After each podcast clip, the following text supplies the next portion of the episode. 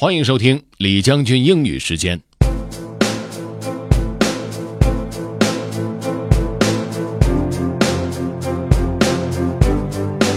今天和大家诵读的这个内容呢，是关于 social entrepreneurship。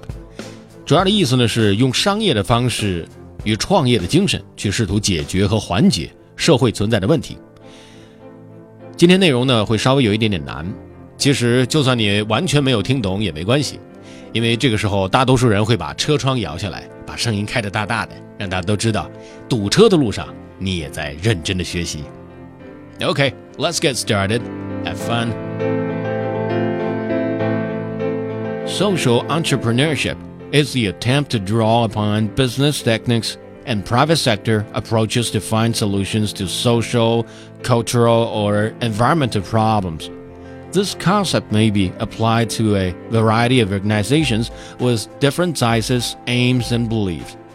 Conventional entrepreneurs typically measure performance in profit, revenues, and increases in stock prices, but social entrepreneurs also take into account a positive return to society.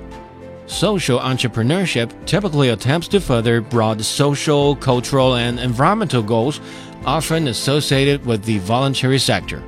At times, profit also may be a consideration for social enterprises, but not as an end in itself but rather as a means to further the social or cultural goals of the organizations.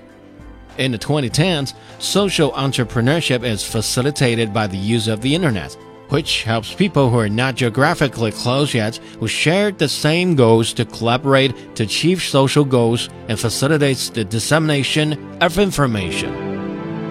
Okay, that's all for today. Thanks for listening. This is General Lee Lee Jiangjun, meaning it.